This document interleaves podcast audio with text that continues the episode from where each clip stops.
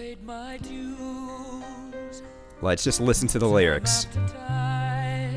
Kaneda goes four for four. I've done my sentence, but committed no crime. Banned by Pinside. And bad mistakes, Many bad mistakes. I've made a few. Oh, yeah, I have.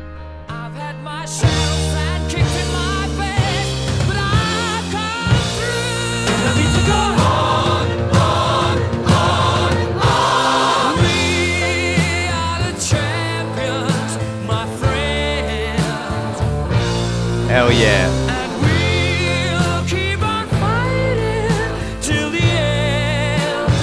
We're gonna go fry for five.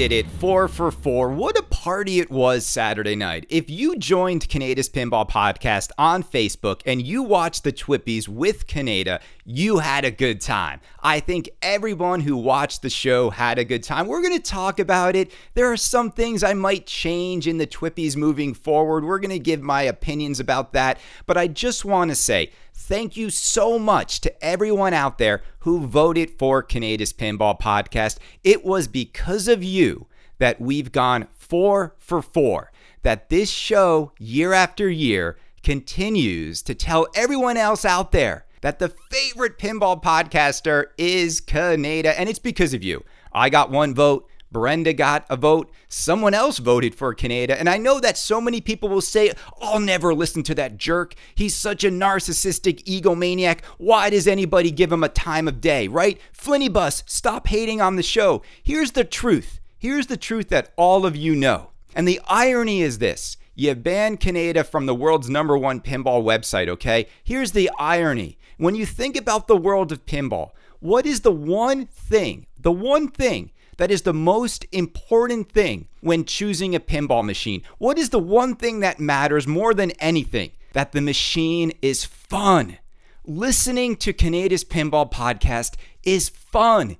That is what it's supposed to do. It's not always the most accurate show. We don't always get everything right, but this show will guarantee put a smile on your face if you listen to it. And if you hang out with Kaneda on Facebook, it's a ton of fun. Look how much fun we had making it through those 30 minutes of advertising. I can't believe they started the show like that. We're going to talk about it, but I want to thank each and every one of you. I know your families voted. I know you voted. I know you love this show. And for some of you out there who thought it was going to be close, we will talk about this. It wasn't even close. And I want to thank each and every one of you who congratulated me on the victory. I got so many nice notes from people over the weekend. Oh, and I want to thank all the other pinball podcasters in the category for creating such good content. This isn't just the Kaneda show. There are so many great shows out there that are making you content on a weekly basis. So my hat is off to each and every one of them. But I will say, ask me how many of those other podcasters reached out and said, Congratulations, Chris. I only heard from Zach Meny, Orbiter Albert, Carrie Hardy, and Brian Cosner. Nobody else. Nobody else in the category said congrats on the win. And I want to say this this hobby is more fun, and the content creation is more fun when we at least talk to each other. There doesn't have to be this division. But my God, there was a division in the votes, and we're going to talk about the gap, the gap between one and two. Are you ready? And I'm, I'm just, look, and I'm going to be a little bit like excited for my fans because so much heat came at this show this year. They came after Kaneda's job. They came after me with advertisements. They sent out email blasts trying to take down this show. And I knew none of it would work. I knew that when the dust settled, the reason why people listen to this show, it's entertaining, it's fun, and there's nobody else doing what this show does. And if you want to create the best pinball podcast on the planet, then maybe take a few notes from what we're doing here, which is we're just having fun. That's it. I'm not here to chronicle the history of pinball. I'm not here to interview everyone in the industry and just let them tell you why these games are so expensive. I am here to get pinball machines to be as magical as possible. I want to tell you how I feel about these games without repercussions from losing interviews or friends in the industry. I don't care. I just want to make you smile, laugh, and think a little bit more critically about this toy we know as pinball. Okay, so let's talk about the show because I think there were some results in this show which downright just shocked me. I, just did not think certain things would win in certain categories. But before we go into the categories themselves, I want to give you my overall, my overall take on the Twippies as a show. Now, it is a piece of content that is made by a lot of people that worked really hard on it. So, what did I think of the 2020 Twippies? So, here's my overall my overall opinions about the show. I enjoyed the show. I did. I enjoyed the show. It's fun getting together with everybody. But the reason why I enjoyed the show is that I was hanging out with so many fun people watching it together. And I think shows like this, it's hard to do it online. They really work better when we're all at a conference or a show like Texas Pinball Festival, and you've got this concentration of hundreds of pinball fanatics all there, drinking all day long, partying on a Saturday night, going into a big room and collectively experiencing the award show all together. And then people online can also watch. Like, that's the ideal thing. When you're trying to take a show that should be live in a room and you're trying to recreate it with hosts using green screens, it's a lot harder because the hardest thing to get, and this is my overall feeling about the show, the hardest thing to dial up when you're doing it this way is the energy. And I kept saying to myself, I just wanted the show to have a little bit more energy, like get amped up. Maybe Jack and Emoto should have had a few Red Bulls, but I just wanted to see more excitement, more back and forth, more anecdotal stories and jokes and this and that. And that's what I would love to see with all of these award shows moving forward is let's get the energy levels up. And if you're going to start the show at 8 o'clock, you have to start the show at 8 o'clock. You can't have 30 minutes of the same like six ads repeating itself for 30 minutes. I, I, mean, literally 30 minutes. My dad was trying to watch the show and he's like, I don't understand why I'm seeing this Marco guy over and over and over again. And thankfully, for those of you who hung out with Kaneda and the Kaneda Army, we made it fun because we blitzed the chat every five minutes. We were saying Viva la Raza. We were saying thank you, George, for Kaneda. That's my father's name. We were saying food truck and we were like timing it. Like at the five minute mark, everyone typed food truck. And we made it interesting. But what a boring snooze fest way to get into the Twippies. Jeff, if the show starts at 8, you start those ads at 7:30. Let everybody drink. But man, everyone thought the party was going to start and then it didn't. So you're kind of like tripping into the show. And it's not even like tripping into the show, it's just lowering the energy of the evening with those ads. And so many of those ads are old, they've been used before, and they're just not making the evening energetic.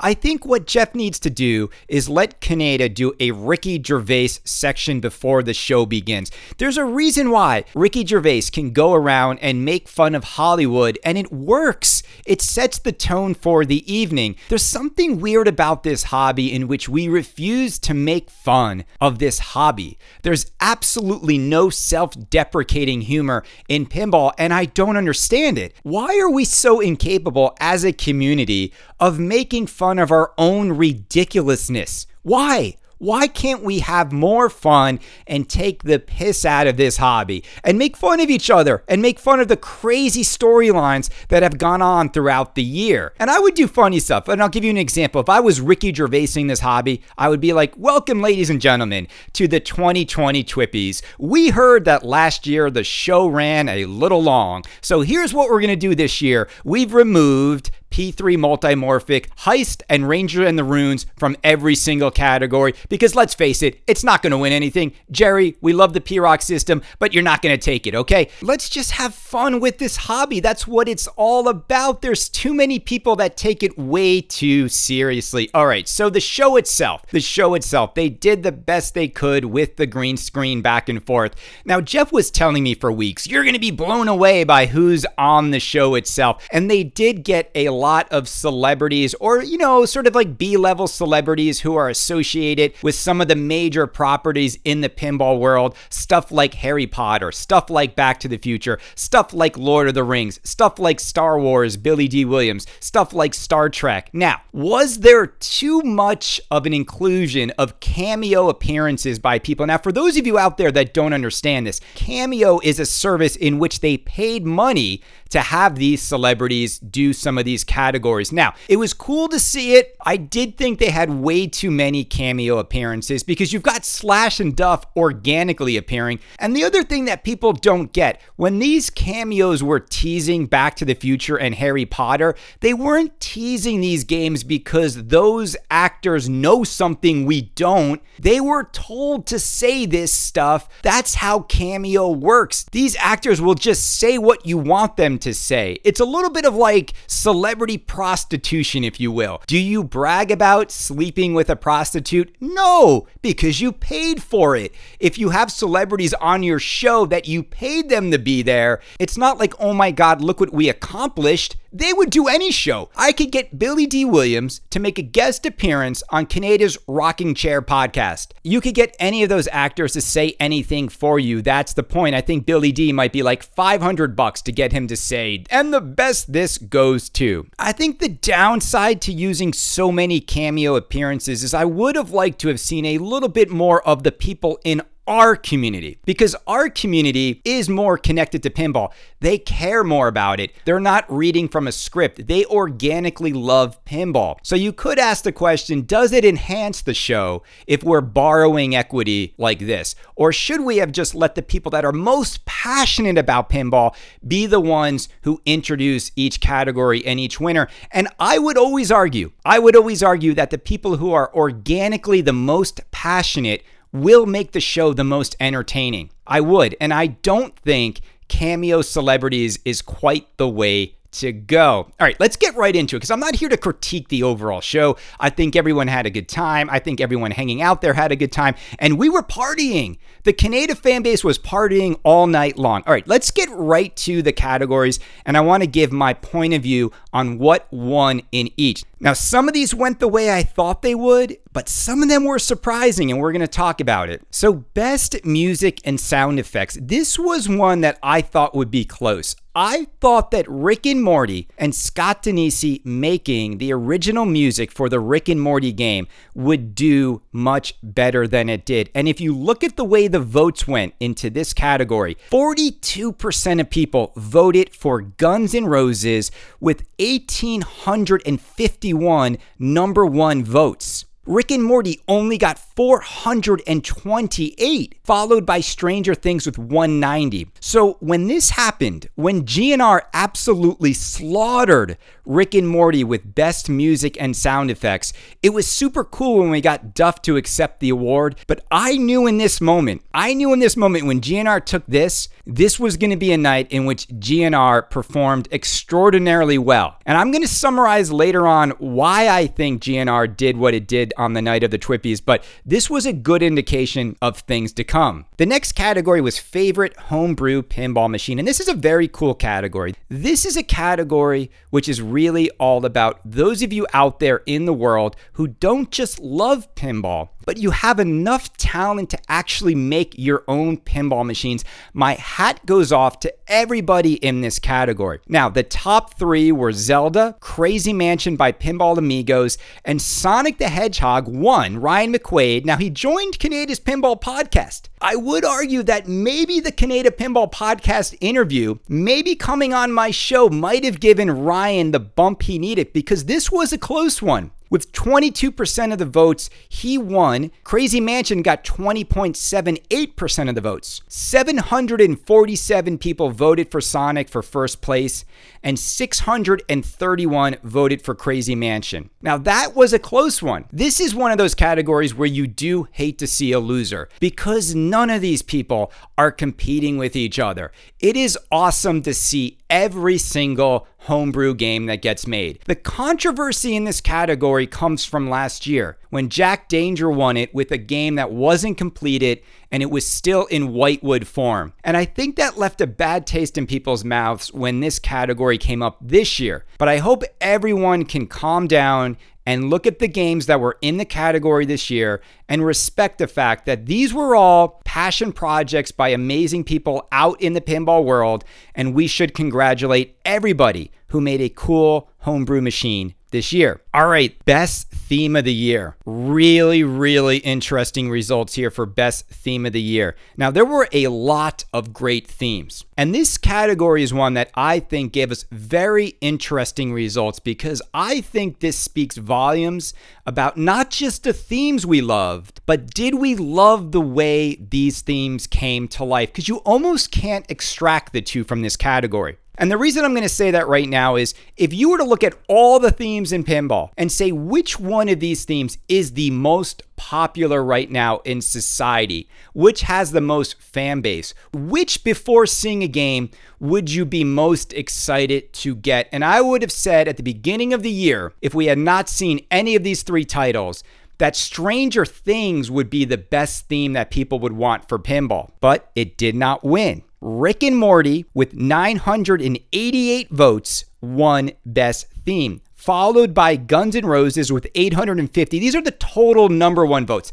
This isn't total votes overall, but that's how many times people put this as number one. And Stranger Things really fell off. It was a race between GNR and Rick and Morty. Stranger Things with only 521 total votes. Isn't that crazy that people think GNR, a theme that's already been made 30 years ago, a band that hasn't had a hit album since 1991, is a better theme for pinball than Stranger Things? The other learning in this category is at the very bottom, the two last place finishers were Heist and Ranger in the Runes. And I know Jerry needs to look at this data because how many years, Jerry? You gotta pick themes people want. If you can't get people through this door, and I mean this, if you can't get people through the door of whether or not they like the theme, you're not going to have good sales. How did 28 people, how do, who are the 28 people out in the world that voted for Ranger in the Runes as the best theme in pinball. That must be the family of Nick Baldridge who made this game. But that I saw that I was like, wait, 28 people out there voted for Ranger in the Runes. Favorite pinball location. Now, this is one where there might be some controversy because this is one where the weighted system actually changed the outcome. I think this might be the only one where the number one winner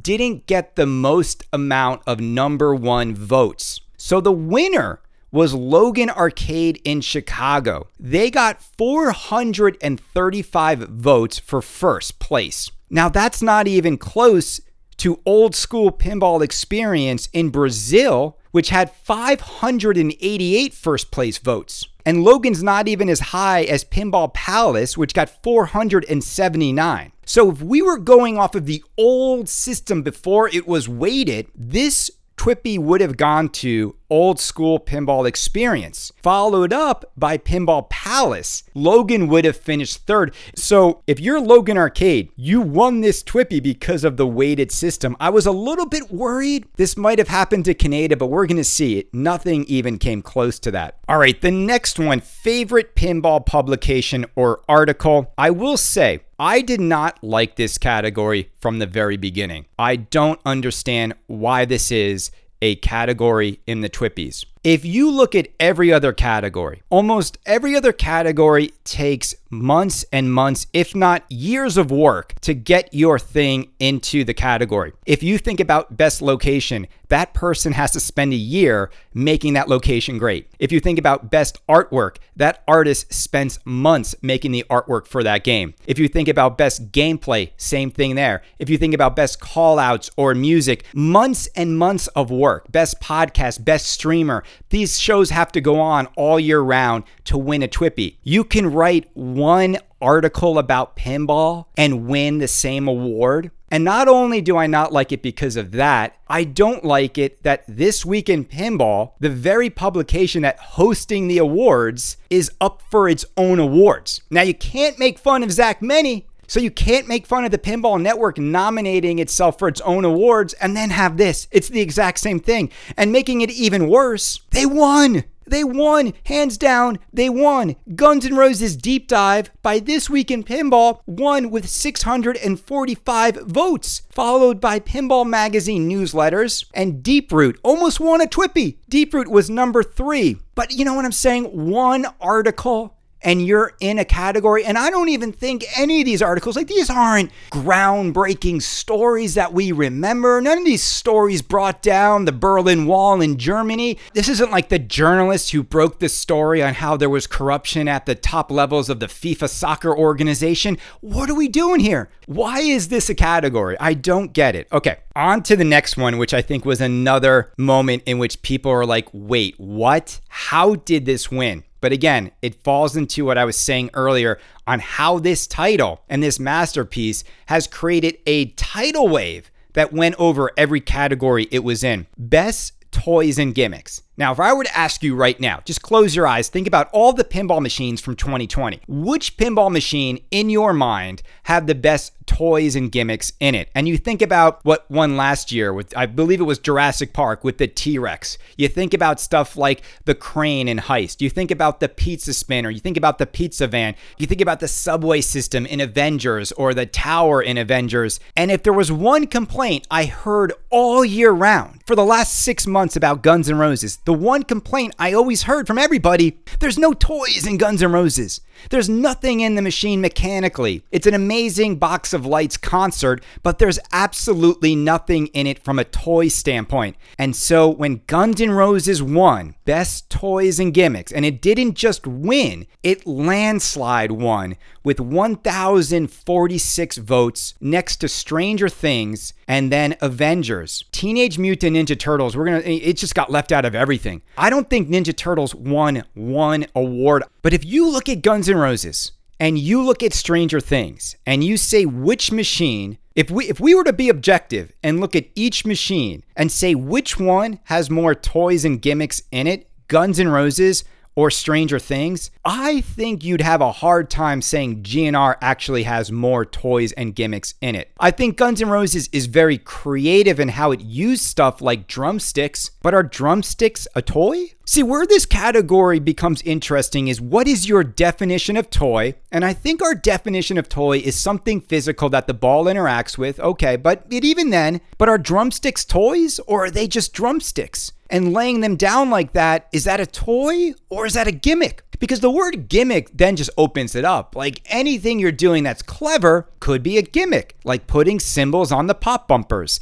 I think Guns N' Roses doesn't have much that physically creates the kind of wow moment we want between a toy and a pinball. And then you look at Stranger Things and you've got the projector, you've got the UV light. We're to talk about that UV light, people, don't worry. You've got the magnetic ball lock in the game.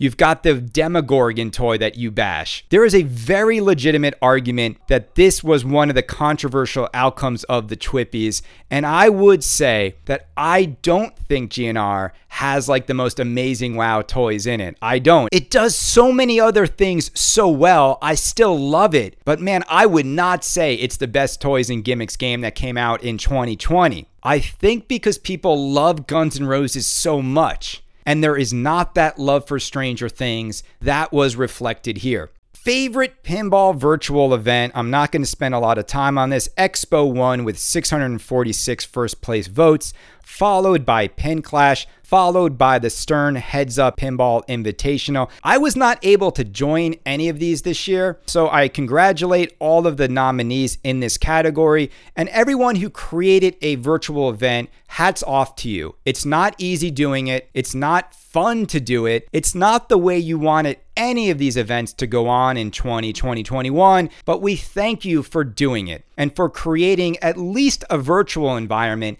in which pinball fanatics could get together. So, thank you so much, everyone, for creating these virtual events. Best theme integration. We knew what was going to win here. Never before in the history of pinball has a theme been so well integrated like Guns N' Roses. And it clobbered the competition. Guns N' Roses, with 1,482 first place votes, won unanimously, followed by Rick and Morty with 576 number one votes. And here we go Ninja Turtles. Ninja Turtles barely, and I mean barely beat out Stranger Things. Now, Stranger Things actually got more first place votes than Ninja Turtles.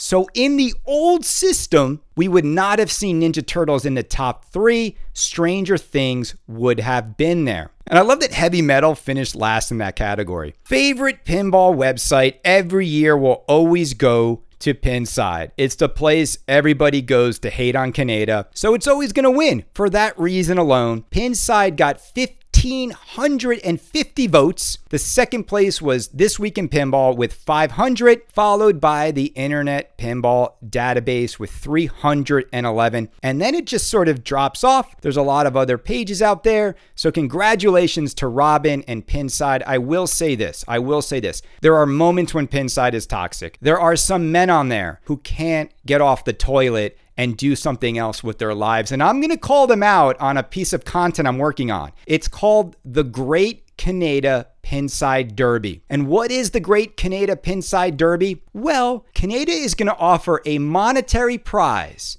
to the first pinsider that can reach a certain number of posts. And you're to see what it is. And it is funny. It is funny when you look at how many times some of these men have posted on Pinside. It is getting to the point now where most of them have probably wasted over six months of their lives if you were to tally up all the time. I mean, probably more. Probably more. You know, it's funny because I was telling Greg Colton, Mr. Rare Hero, I'm like, Greg, you're on the list. You made the list. And he's like, he got all defensive right away. He's like, it's not fair. You can't, you can't do it, man. It was like, he's like, Pinside was different years ago. It's not like it is now. I'm like, Greg, doesn't matter, Greg. You made those posts. I didn't make you post that many times. And I'm talking like he's not even near the top. He's not even near the top. I think he's somewhere with like 21,000 posts on Pinside. He's not even near the top. Now, you know what's funny? This is the funny part. At the bottom of the list, just for giggles, is Deep Root Pinball. Guess how many official posts Deep Root Pinball has on Pinside? I couldn't even make this up. This is just too funny. Deep Root has a total, a total number of Pinside posts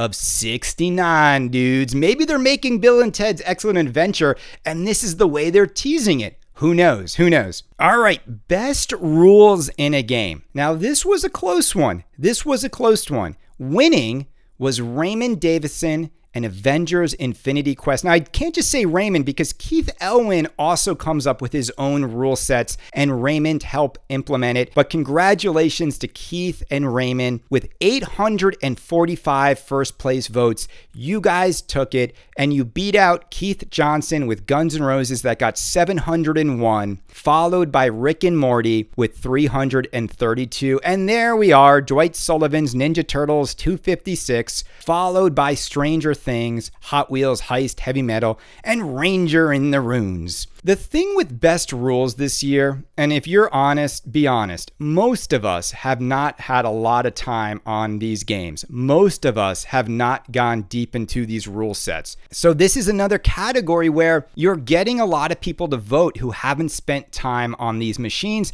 but it is what it is. And this, look, I don't think there was any surprise here. I think that Avengers was going to take it, and I think Guns N' Roses code is really good, but I don't think when people play GNR, I don't think they truly appreciate how deep Guns N' Roses is. And most of us haven't really played GNR yet. So all of these votes are pretty premature. It does take a game about six months to fully mature in code, and it also takes people who play these games. I mean this. It takes you about six months to play a pinball machine for you to really intimately understand the game. It does. Unless you're an amazing player who can do it in like a few weeks, it takes a while to get into the mindset of a coder. And I think many of you out there, you're like Kaneda. And I, and I mean this.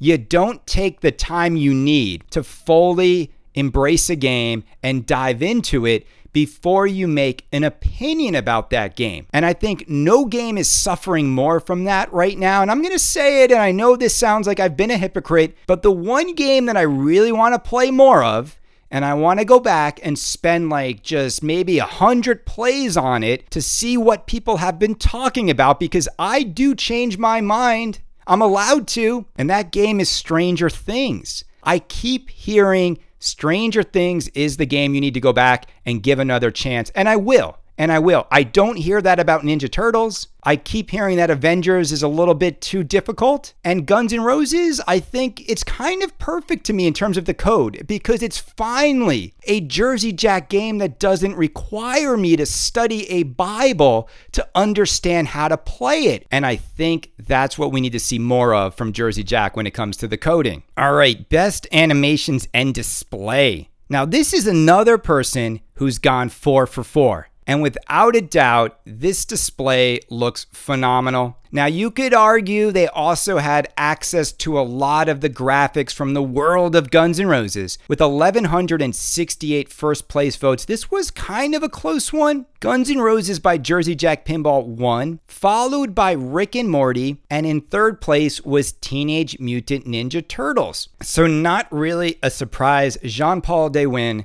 has done it again. I mean, it's in his name. This guy only wins. This is his fourth year in a row. So, Jean Paul, welcome to the 4 for 4 Club. We're going to have a little VIP party for just people who have gone four for four in the Twippies next time we're all together in Texas. Okay, favorite pinball YouTube channel. Now, this was the moment when all of you people out there who said Todd Tuckey deserves a Twippy, this was your moment to vote for Todd Tuckey and get TNT Amusements, the Twippy all of you want him to get. Now, this was really a close one with 717 votes. Straight down the middle, a pinball show just beat out Todd Tuckey, who had 644 first place votes, followed by Papa TV Pinball with 522. So I want to say congratulations to Greg and Zach. We did not get an acceptance video from them. Instead, we got a really funny Todd Tuckey video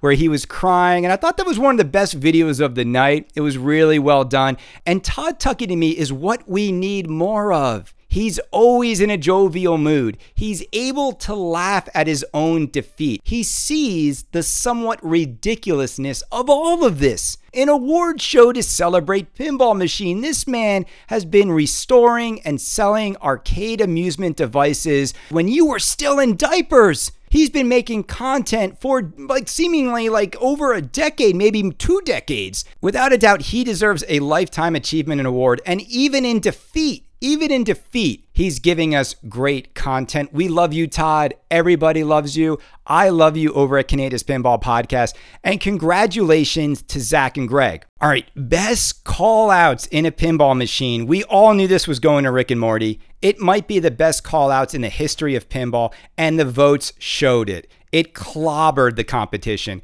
with 1,465 first place votes. Rick and Morty just trounced Guns N' Roses that got 540 votes, followed by Ninja Turtles. All right, so Turtles got some third place stuff. And then it went to Avengers and then Stranger Things and Hot Wheels and Ranger in the Runes once again pulling up the rear. Jerry with Rangers in the Rune. Hey guys, we're last place again.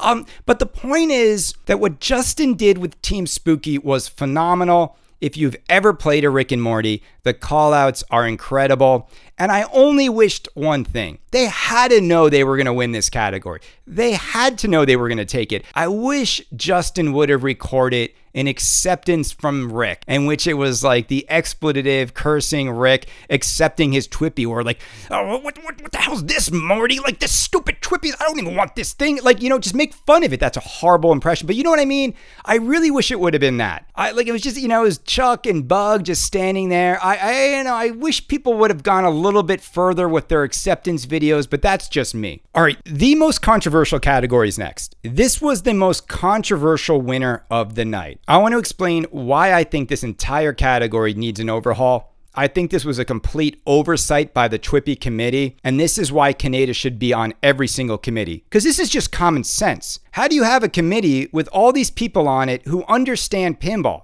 Who understand the community, and how do you allow this to take place? Best pinball mod of 2020. Now, by definition, something that is a modification is something that is made in addition to what a manufacturer makes. A manufacturer item is an accessory, it's not a mod. A manufacturer by nature doesn't make stuff to modify its game, it's selling you accessories that were designed for that game from the very beginning. If you look at a game like Lord of the Rings, they made the Eye of Palantir. Now, someone went and made a better version of it that looked more like the eye from the movie. They modified the design that Stern made. I mean, we could go on and on and on about mods. Everyone knows what they are, right? So, how is it that Stranger Things UV kit, which was designed for this game from day one,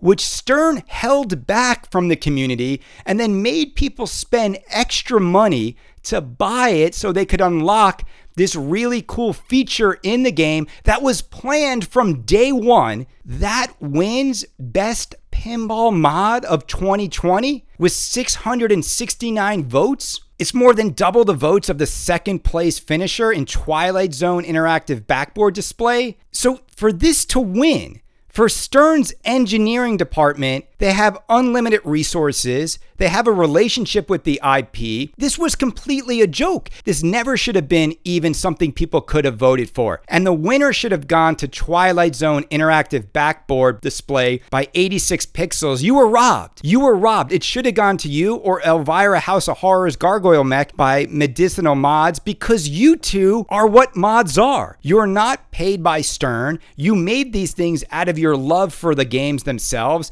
and you modified something on top of what the factory made. So this was ultimately a joke that this was even in the category. Oh, now Lior is probably so mad right now because Lior arguably makes the most beautiful pinball mods on the planet, and his Pirates of the Caribbean ship sculpt got 269 number one votes. 288 went to Twilight Zone. I mean, this was close. This was close. I kind of knew Lior wasn't going to take it simply because not enough people have pirates, but this category, I think, created the most controversy. And if I were the Twippy committee, I would give an award to Twilight Zone with an apology. You can send it to the people at Stern. They don't deserve it, but I do think that 86 Pixels deserves a Twippy and they should come out and correct this error because it was an egregious error that that was even in there. Favorite pinball streamer. Favorite pinball streamer. Now, this one was a close one. Jack Danger, with his incredibly large audience,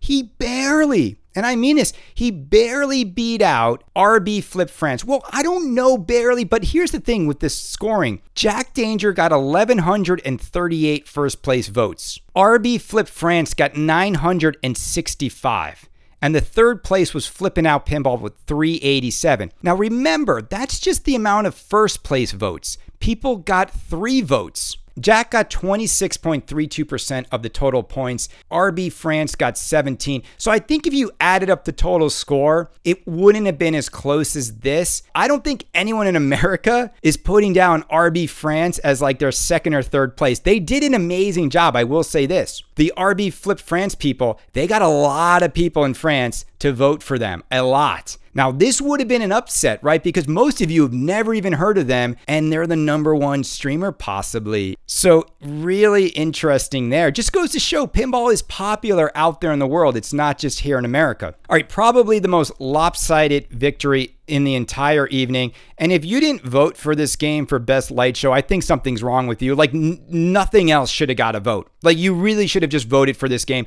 Guns N' Roses is the greatest light show in the history of pinball. There is nothing that even comes close to the Guns N' Roses light show. With 2,051 first place votes, it just destroyed the competition. The next game was Stranger Things with 299 and Rick and Morty with 235. And I think this just goes to show Guns N' Roses has raised the bar so much in pinball. And the light show in this game, if you haven't experienced it yet, it is unlike anything you've ever seen in pinball. And it is a game changer. It is a paradigm shifting game. And I can't wait to more of you get your hands on this game. Now, throughout the evening, whenever Jersey Jack would win an award, did you notice something though? And I noticed this. Every time they had pictures from the Jersey Jack factory, what didn't you see? You didn't see people making games. Like no one's ever building games in these videos. No one's ever in the background with like, you know, their hands down like making these games. We know someone's making these games. We know it's happening at some point in the day and sometime during the week. But man, I would love to see more activity back there. The only reason so many of you have not had a chance to enjoy Guns N' Roses, it's not because you don't want to enjoy it.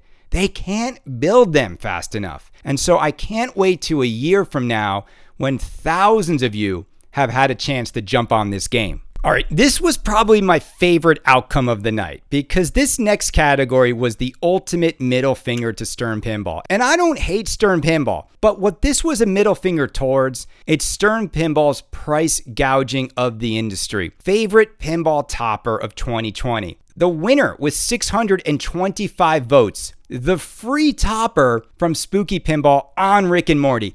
I love that this thing won. It's not mechanically great, it's not aesthetically pleasing. It's a really, really cheap topper. There's not a lot of craftsmanship in it. When you look at it from the side, it looks pretty horrible just seeing the motor sticking out. Who cares, right? It's free. When you give someone something for free, that creates goodwill. I love that it won, and it beat out a $1,000 topper from Stern Pinball, Elvira's House of Horror. It also beat out the JJP Elite toppers that got 460 votes. So this is good. This is good that we are telling them that we don't want your overpriced crap. Now, the problem is this you people keep buying this overpriced crap and it's just going to keep going up and up in price. Stern is seeing people buy these Black Knight toppers for two grand, these Kiss toppers for two, three thousand dollars. It's not going to stop. This is just the beginning, but I'm glad when the rest of us had a voice, we said F that and F you, Stern, for ripping us off with these cheap toppers. And if anything, Stern, just make more of them. Can't you just rerun Black Knight Topper so people don't have to spend two, three thousand dollars? I am really mad that Stern's doing this. These games aren't from five, six, seven years ago. They're just from a year or two ago. Stern, it sucks that you're doing this. Just make more Ghostbuster toppers, make more Kiss toppers, and make more Black Knight toppers. Enough of this. This is stupid. Your people spent all this money on these games. Let them buy the topper for it. All right, we only got four more left. So, favorite pinball podcast. And I was nervous. For those of you who know me and those of you who were talking to me like the week leading up to it, I always get a little nervous. I'm not sure how the votes are going to go. It's a weighted system. I didn't know if that was going to help out other people in this category. And I want to say this meant the most to me this year because out of all the years I've won, I went through so much more hardship this year than any other year. People trying to go after my job. I mean, that sucks. I had to turn the show off for almost three months because people were trying to get me fired at the beginning of COVID. I mean, that sucks. I would never do that. I would never go after someone's employer. I would never cross the line and try to remove pinball content for the world because someone says something I don't agree with. So I had to go through that. I never made that up. Then I come back on and all the shows are positive. Everyone's having a good time. And I know there's other shows that want to win a TWIPY. And, and look, everyone on this category makes really entertaining pinball content. They do. They do. There are 10 shows on here that have listeners, that have fan bases, and every single one of these content creators takes time out of their lives to make pinball content. So I want to congratulate everybody on this list who creates pinball content. The Super Awesome Pinball Show, The Pinball Show, Bro Do Even Talk Pinball, Jersey Jack Pinball Podcast, Poor Man's, Pinball Profile, The Hardy Pinball Podcast, First Round Pinball Podcast, and Backbox Pinball Podcast. This is my category. And when you're in a category, you have mutual respect for people in your category, okay? We all make content that entertains people out there, and we make no money doing it. No money. Whatever money I make because of Patreon is nothing compared to the time I put into this and the time other people put into their shows. It got really competitive this year. Would I have liked to have seen the Super Awesome Pinball Show not run negative ads about me? Of course.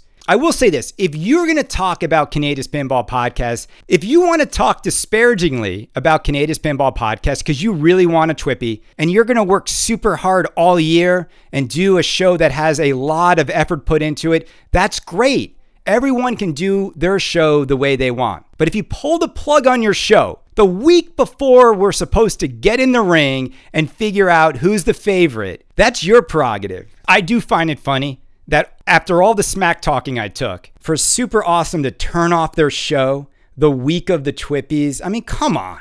Come on, your fans voted for you. You got a Cointaker email blast asking people for votes. The thing you could at least do is stay in the race until the race is over. You're, you have fans. You did this. Your fans voted. They wanted to see you win. And you also said so much stuff about me. And so what happened when we got in the ring? I think what happened on Saturday night is people saw the reason why people love Kaneda's Pinball Podcast, and it's these votes. The numbers don't lie 973 number one votes. Three times the second place finisher in Super Awesome Pinball Show. And then the Pinball Show got 292. And after I won, I hope you enjoyed my video. I hope you found it fun and entertaining. I put a lot of effort into it. And that's the part that some of these haters will never understand. Look how much effort I put into that video to make people laugh, to make people smile. And they say Kaneda's not good. They say we need people to expand pinball in a positive way. You sit down people and you make them watch that award show. I, I mean this. You sit people down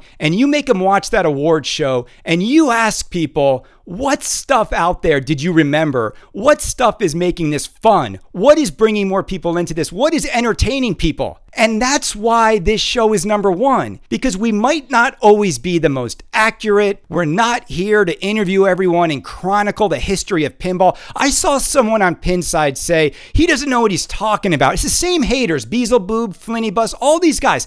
They don't get it. They're missing the narrative. Someone saying it would be better to have Lloyd and LTG. You know Lloyd. It would be better for Lloyd to have a podcast than that jackass clown. And I'm here to say, I hope Lloyd goes and does a show. He's done a show before. But do you for a minute, do you for a minute think you're going to create a sustained pinball podcast audience by having a guy like Lloyd do a show every week? There's not going to be enough to talk about. What this show talks about and what it captures is the fun and excitement and ridiculousness of this hobby. And some of these gentlemen out there, they take it so seriously. They overthink it, they overproduce, they overedit, and they try so hard to make this something that it's not. It's a toy that's supposed to bring fun and enjoyment. And that's the only reason why a pinball podcast should exist. You know, I'm not here to educate you. You know, when people start looking at pinball podcasts like these things are supposed to educate you, I saw Flinny Bus say this. You'd think he'd do more research. Research, my man. What research do you want? You think I should go spend hours and hours and hours researching pinball stuff, my man? No.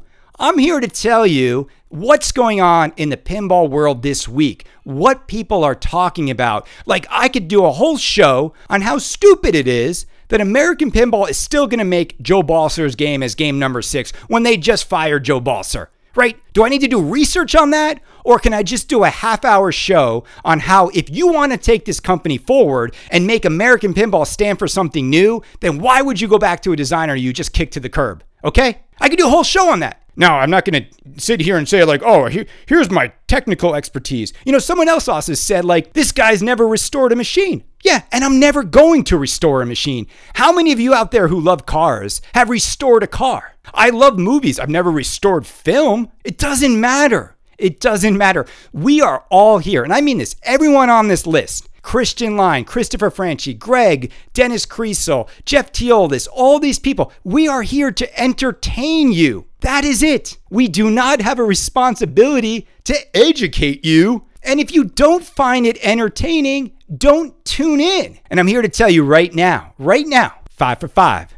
I know I went on a little bit long there, but that's because this category means a lot to me, and all of your votes meant so much to me. You did it. You made Kaneda number one again, and I super appreciate it. Last three categories. The best artwork. This was another one. This was another one that was surprising to me. How do we define best artwork? Is it the best artist in pinball? Is it the single version of a game that's the sexiest? Best artwork, I think, means which game, if you looked at it, did you consider to be a work of art? It's not a vote for best artist because we're going to see Zombie Yeti had two games in the top three. Two. He made five distinct, five pinball packages in 2020. That's incredible. That's prolific. That's amazing. And they're both amazing. Ninja Turtles and Avengers were both amazing. Five. None of them are weak. There is not a single weak Zombie Yeti art package to be found. Guns N' Roses. It had three versions.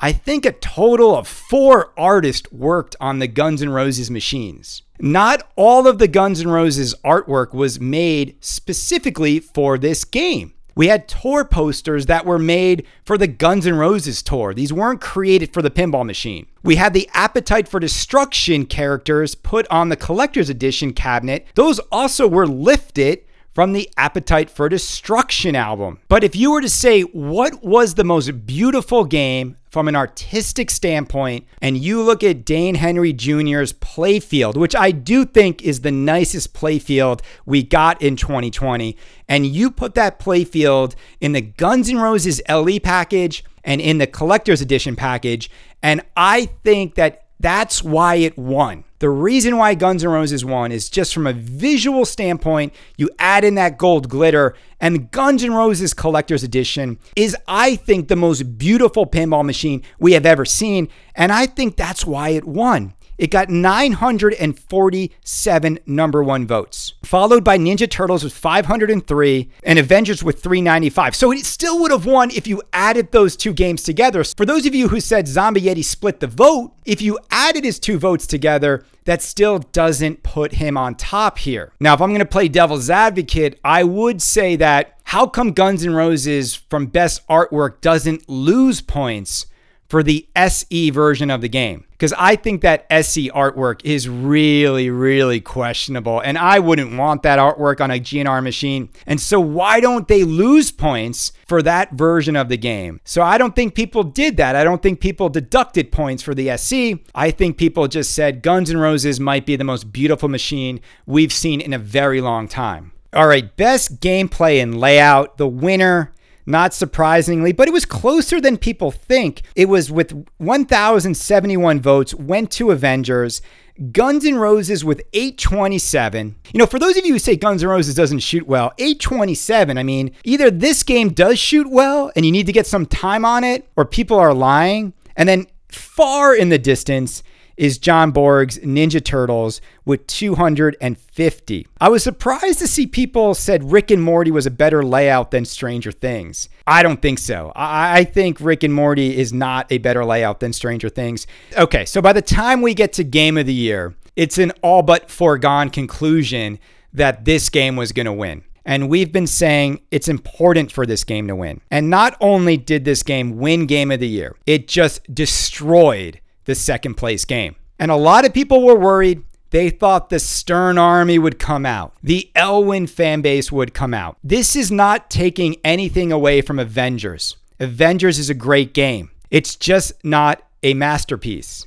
It's not a milestone game. It's not a game that has created a paradigm shift in pinball. It's not a game that put more in a pinball machine than you ever could have imagined. Guns N' Roses is that and everything. And not only was I happy to see this game just absolutely destroy the competition with 1,423 number one votes, Avengers got 534, followed by Rick and Morty. I was excited to see these three games in a lot of the top threes. That Stern Pinball, Spooky Pinball, and Jersey Jack Pinball throughout the night dominated. They dominated. And these three companies are the three companies that are bringing the most joy and excitement in the pinball industry. It was really awesome to have a night like this where these three companies were always at the top. It made me forget about all these boutique companies that have been a joke that have been wasting our time, that have wasted so much energy. This is how you do it. This is how you sell games. This is how you build a brand. This is how you become a player in the pinball community. And I'm talking to you, Deeproot, and other companies out there. You don't go up on stage and make all these promises. You build a game. Then you build another game. And then you get to Rick and Morty, and your games keep getting better, and you get an audience, and you have goodwill, and people support you. That's what you need to survive in pinball. Stern has thousands of supporters because Stern has made thousands of people happy. Same thing with Jersey Jack Pinball. So I was super excited when Guns N' Roses won. And I wasn't prepared for what happened after. Eric Meunier's video at the end of the Twippies was the greatest moment of the night for me. It was a moment in which the heart and soul of this hobby, the heart and soul of this community, the heart and soul of what goes into making these incredibly complex devices was brought to us in this incredible video. And if you haven't seen it, I think you should go watch it. It's a moment in which we get to see the people who put this masterpiece together. It was very, very well done. It's a side of these companies we don't often get to see. And I really love the fact that Jersey Jack let us all in. They let us in on this monumental moment with their company and with their brand. I didn't feel that from Stern. I didn't. I didn't feel like they really cared about their videos. I just felt like they were mailing it in a little bit. And I wish we would have seen more from George Gomez and more from the people at Stern. And Stern is so creative, and I wish they would have made more creative acceptance videos. I really wish they would have. It just felt like, you, you, yeah, you could just get a cell phone and turn it sideways, and that's that. Or you could actually show the people how much you care in a little bit more, with a little bit more creativity. But this wasn't just creative, it was heartfelt. And I know this means a lot to Eric because he didn't win with Pirates of the Caribbean, he lost to Iron Maiden.